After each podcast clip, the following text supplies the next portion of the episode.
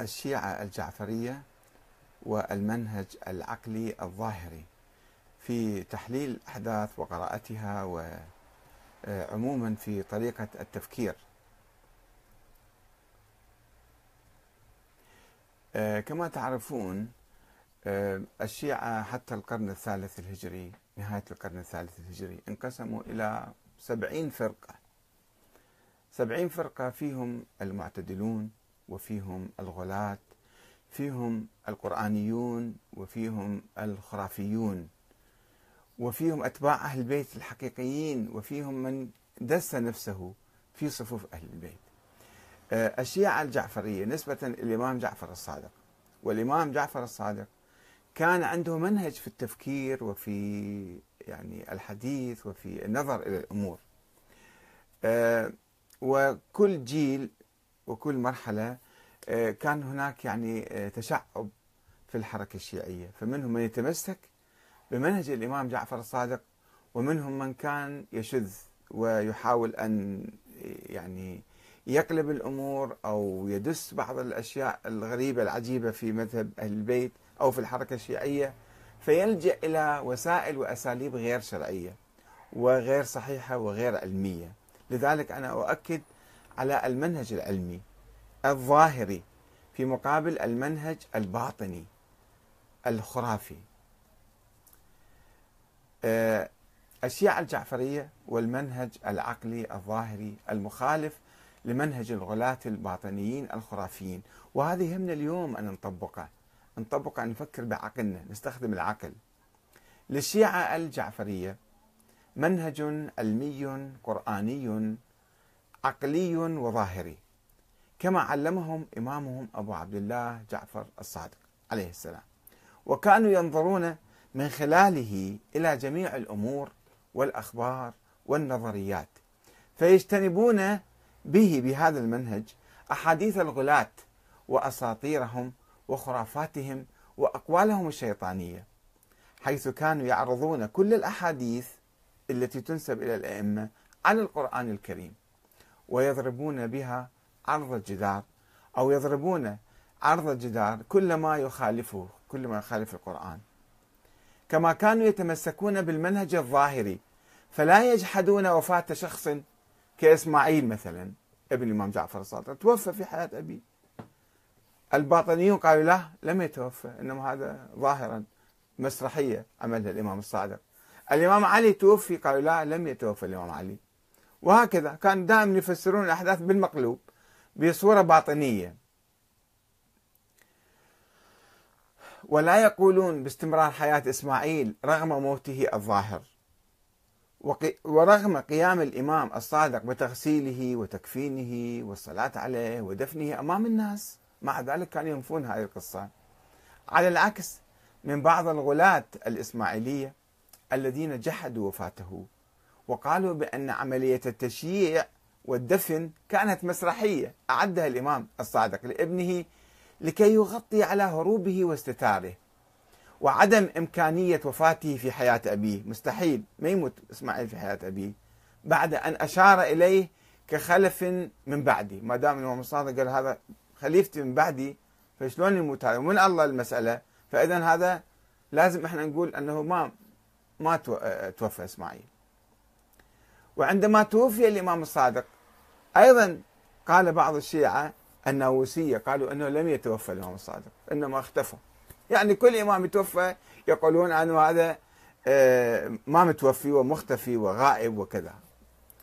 والذين سلموا بإمامته بوفاته آه، ذهب عامة الشيعة الجعفرية إلى القول بإمامة ابنه عبد الله الأفطح كما تحدثنا في حديث سابق.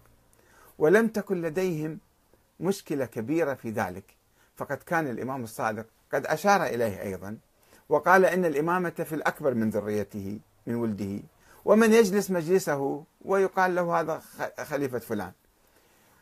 ولكن المشكلة أن عبد الله الأفطح توفي بعد سبعين يوما من وفاة الإمام الصادق ولم يكن لديه عقب ظاهر. كان عقيم ما كان عنده أولاد. فانتقل الشيعة الجعفرية إلى القول بإمامة أخيه موسى بن, جعفر الكاظم. وهم الفطحية اللي جمعوا بين عبد الله الأفطح وبين موسى بن جعفر. وأصر فريق منهم على شطب اسم عبد الله الأفطح لعدم وجود خلف له تستمر الإمامة فيه. قالوا ما دام عبد الله الأفطح ما كان عنده أولاد فتبين لنا بعدين أن هذا ما كان إمام من أول يوم فشطبوا اسمه من القائمة. راحوا إلى من الصادق إلى موسى الكاظم. وهم الموسوية يسموهم الموسوية. آه، وقالوا بأن الإمامة لا تكون في أخوين بعد الحسن والحسين. أنه شلون يصير يجمعون اثنين فإذا ذاك كان باطل. ولم تكن في هذا القول أيضا مشكلة كبيرة. طيب مو مشكلة. آه، مسحنا اسم عبد الله الأفطاح. ولكن فريقا من الغلاة. والمشبوهين في الحقيقة. ادعوا وجود ولد لعبد الله الأفطح في السر. قالوا من قال لكم أن عبد الله الأفطح ما عنده ولد؟ هو أنتم شفتوا الظاهر ما عنده ولد. والظاهر مو حجة إنما الباطن حجة. شوفوا المنطق هنا يتبين المنطق الباطني. وقالوا إن اسمه محمد بن عبد الله وأنه هو المهدي المنتظر. وإن أباه غيبه خوفا من الخليفة العباسي المنصور لذيك الأيام كان على خلاف مع أهل البيت. غيبه باليمن نشأ بالسر وغيبه باليمن. وأنه سوف يظهر ويقيم الدولة الإسلامية ويملأ الأرض قسطا وعدلا بعد أن ملئت ظلما وجورا. وادعى بعض أصحاب الإمام الصادق من الغلاة من ذول الجماعة النيابة الخاصة عنه عن هذا الإمام المهدي الغائب. محمد بن عبد الله ابن آه، جعفر الصادق. آه، عن هذا الإمام المهدي الغائب الذي لم يره أحد في حياة أبيه المفترض عبد الله الأفطح كان الناس يقولون طيب إحنا ليش ما شفنا سر تقية خوف كذا يبررون يجيبون تبريرات يعني يخدعون بها الناس البسطاء. ولم يعرفه عامة الشيعة. فضلا عن عامة المسلمين. فكيف يكون إماما معينا من قبل الله؟ تجب طاعته على جميع الخلق وهو شخص مجهول لا يمكن إثبات وجوده وولادته فضلا عن إمامته ومهدويته. شلون الله يكلف الناس باتباع هذا الإمام؟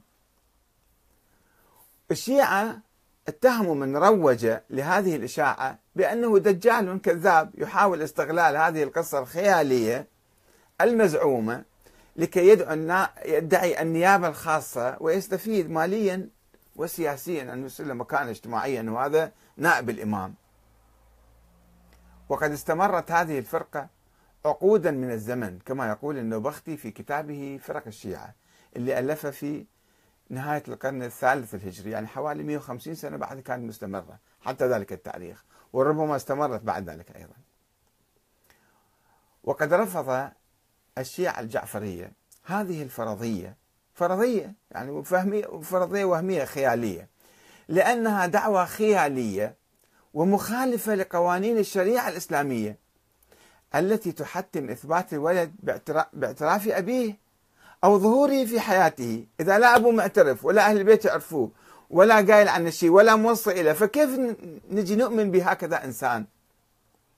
وعدم جواز الادعاء بوجود ولد لإنسان بعد وفاته. هذا ما يجوز قانونيا. دون أي دليل مجرد إشاعات مجرد كلام وهمي. وإنما على أساس بعض الإشاعات الواهية والأحاديث المختلقة والإدعاءات الكاذبة السرية. وكان أهم دليل مضاد رافض لهذه النظرية هو عدم ظهور ذلك الولد المختفي المهدي المنتظر المزعوم. أنا وينه؟ صار له سنة سنتين عشرة عشرين مية مئتين سنة وما ظهر. فإذا هذا كان وهم وكذب. بعد مرور أكثر من مئة عام على ولادته السرية المزعومة. هذول جماعة صغيرة راحوا. عامة الشيعة لم يؤمنوا بهذا. راحوا إلى موسى بن جعفر.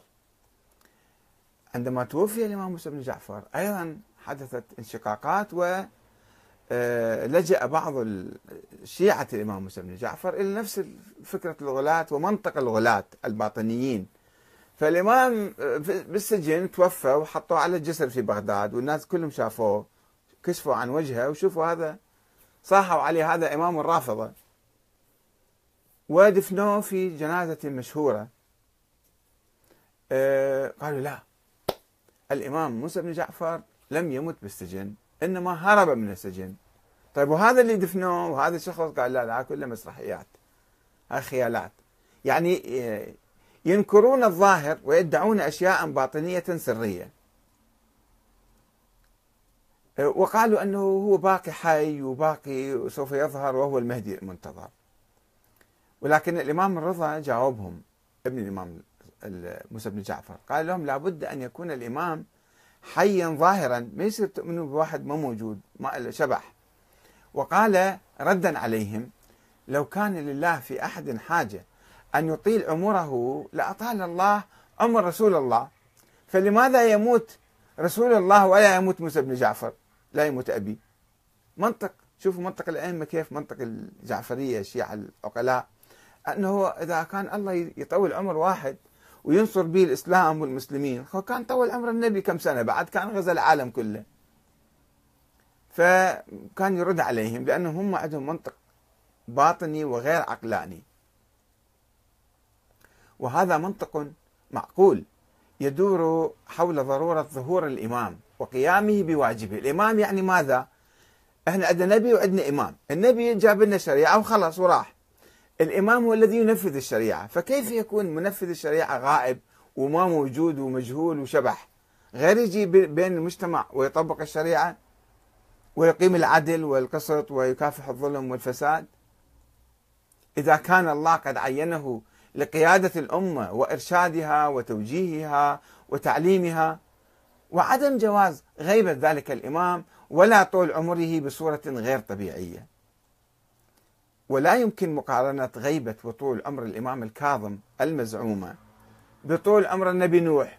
ما عندنا قياس بالإسلام ما عندنا قياس بالتشيع بمذهب الإمام جعفر الصادق. لا قياس في ديني.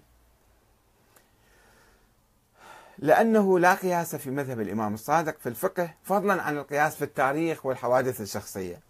وقد ذكر الله تعالى العمر المديد والطويل للنبي نوح عليه السلام ولم يذكر إمكانية طول عمر أشخاص آخرين كالإمام الكاظم. لاحظوا كيف؟ أن يهمني المنهج المنهج العقلي القرآني. إلا أن الشيعة في الحقيقة لم يكونوا كلهم جعفرية أو دائما كانوا جعفرية. كان أحيانا ينحرفون عن خط أهل البيت أو يتبعون الإمام جعفر الصادق ومنهجه العقلي القرآني الظاهري. وإنما كان بعضهم يسقط في متاهات الغلاة. وخرافاتهم وأساطيرهم. فيصدق بعض الأقوال المنافية للعلم والعقل والقرآن. كالقول بعد وفاة الإمام الحسن العسكري وغيبته أنه هو غاب. الإمام العسكري ما مات أيضا نفس الشيء. وأنه هو المهدي المنتظر أو أنه مات واحتيى مرة ثانية أو مات وسوف يحتيي. هاي كلها مذكورة في فرق الشيعة النوبختي يذكرهم. سجلهم هو مؤرخ معاصر شيعي مؤرخ شيعي معاصر لهالفرق اللي طلعت. وكان ناس يتكلمون بأشياء عجيبة غريبة. آه، أو القول آه، أو كما يقول النبختي في فرق الشيعة أو بعدم وفاة السيد محمد ابن علي الهادي المدفون في بلد أنه هذا أيضا ما مات. هذا هو المهدي المنتظر. أبوه دفنه ومات سوى له فاتحة وكذا يقول لا لا لا ما مات. مصرين على إمامته وغيبته ومهدويته. أو القول بوجود ولد للإمام الحسن العسكري وغيبته ومهدويته وطول عمره بالرغم من عدم وجود أي دليل تاريخي علمي قاطع على ولادته أو وجوده. وبالرغم من عدم ادعاء الإمام العسكري لوجود ولد له بل إنكار ذلك أمام القاضي عند الوصية بأمواله وتركته. قال ما عندي ولد أنا أموالي تروح إلى أمي. وعدم معرفة أهل البيت بهذا الولد المزعوم. وعدم رؤية الشيعة وعامة المسلمين له في حياة أبيه وبعد ذلك إلى اليوم. وعدم وجود أي مؤشر على حياة أو وجود ذلك الإنسان المفترض الموهوم. وإنما فقط بناء على دعوى بعض المنتفعين والتجار من أدعياء النيابة الخاصة عنه وأخذ الأموال من الشيعة لإيصالها إليه بزعمهم. وبصورة سرية وهم بالهمس ويقولون لا تبحثوا لا تحققوا لا تدققوا لا تسألوا. حتى عن اسمه لا يسألون وهم ما يقولون فقط إحنا عندنا علاقة به طيب كيف نصدق هذه المقولة السرية الباطنية خلاف المخالفة للظاهر ونجعل منها دين ويجب على كافة المسلمين وكافة الناس في العالم أن يؤمنوا بهذه العقيدة؟ وفي الحقيقة لا يوجد أي فرق بين النظريتين الوهميتين الخياليتين. المنافيتين للشريعة الإسلامية والعقل والقانون والواقع. نظرية محمد بن عبد الله الأفطح ونظرية محمد بن الحسن العسكري نفس القصة 100% تطبق سوى أن هذا الافتراض الأخير يشبه بئرا نفطية تضخ المال لجيوب المنتفعين أدعياء النيابة الخاصة والعامة المستمرين حتى اليوم أو الذين يحاولون السيطرة على المجتمع بصورة ديكتاتورية دينية باسم النيابة عن الإمام المهدي وأن هم عندهم شرعية من الإمام المهدي فيحافظون على هذه القصة الوهمية ولكن هل كل الشيعة يقولون بذلك؟ هل كل الشيعة يؤمنون بهذا الكلام؟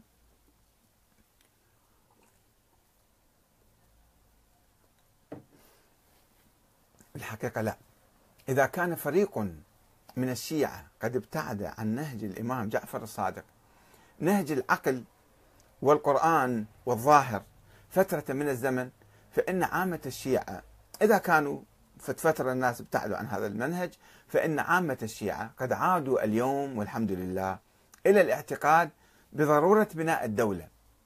فالأرض كما يقال لا يمكن أن تخلو من إمام. ماذا تعني هذه الكلمة؟ يعني الأرض لا يمكن أن تخلو من حكومة ومن حاكم. وأما الإمام فلا يمكن أن يكون مثاليا معينا ومنزلا من السماء أي معصوما. وإنما لابد أن تختاره الأمة على أن يكون ملتزما بأعلى ما يمكن من العلم والكفاءة والصدق والأمانة والتقوى والإخلاص. ولئن كان إنسانا عاديا يمكن أن يخطئ ويصيب ويمكن أن يصبح, أن يصبح دكتاتورا ظالما مستبدا. أي إنسان ينتخبه ثم ينقلب يصير دكتاتور. ما دام هذا الخطر أيضا موجود فلا بد من عصمته ولكن من أين؟ ليس من الله من الشعب. العصمة تأتي من الشعب. فلا بد من عصمته بواسطة الشعب. كيف يعني نفرض عليه حزام؟ نمنعه من ارتكاب الأخطاء. بماذا نفرض عليه هذا الحزام؟ نفرض عليه بمجلس النواب بالنظام الديمقراطي. بالمراقبة المستمرة من قبل القضاء ومن قبل الصحافة ومن قبل العلماء ومن قبل النواب في مجالس الشعب. فهكذا نعصم الإمام. نحن الذين نعصم الإمام. وذلك بتوزيع سلطاته بين عدة مؤسسات في الدولة أولا. من خلي يركز كل السلطات مثل الخلفاء السابقين والسلاطين السابقين. كل السلطات التشريعية والتنفيذية والقضائية والإعلامية وكل شيء والدينية بيد رجل واحد مثل ملوك السعودية والخليج مثلا الآن. ما يجوز. يصير حاكم مطلق دكتاتور مطلق يصير.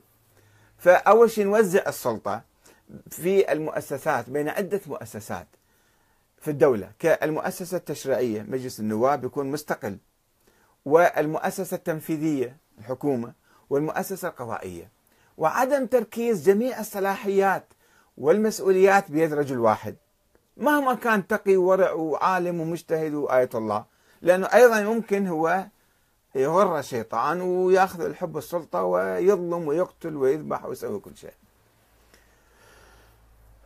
وعدم تركيز جميع الصلاحيات والمسؤوليات بيد رجل واحد وتوفير حرية الإعلام لمراقبة الحكام ومحاسبتهم. الشعب أيضا لازم هو أيضا يراقب ويحاسب. وكذلك إقرار مبدأ تعدد الأحزاب من أجل مراقبة بعضهم البعض. كل حزب يراقب الأحزاب الأخرى ويشوف أخطائهم وينشرها أمام الناس حتى لا يقترفوا ولا يرتكبوا هكذا أخطاء. وأي حاكم يخاف من الرأي العام يصبح الرأي العام هو الذي يقيد يعني آه، يعصمه من الخطأ. ومن أجل تبادل السلطة بشكل سلمي ومشاركة أكبر قدر من الجماهير في ممارسة النشاط السياسي وتحمل المسؤوليات العامة والقيام بالأمر بالمعروف والنهي عن المنكر تجاه الحكام وليس تجاه الناس البسطاء الضعفاء الفقراء فقط. وإشاعة العدل والحق والقسط ومكافحة الظلم والجور والفساد وبناء المجتمع الفاضل والعادل. هذا هو المنهج العقلي القرآني والعقلي الذي يجب أن نتبعه. والحمد لله رب العالمين الآن عامة الجماهير الشيعية هي تتبنى هذا الخيار وتحاول أن تعصم الحكام بمجالس النواب وبالإعلام الحر وبوجود آه، حركة في المجتمع حركة سياسية تنتقد وتحاسب. وإذا أخطأ الحاكم أو أي مسؤول بأي مستوى أيضا تحاسبه وتنتقده وتغيره وتبدله. وهذا هو الطريق الصحيح.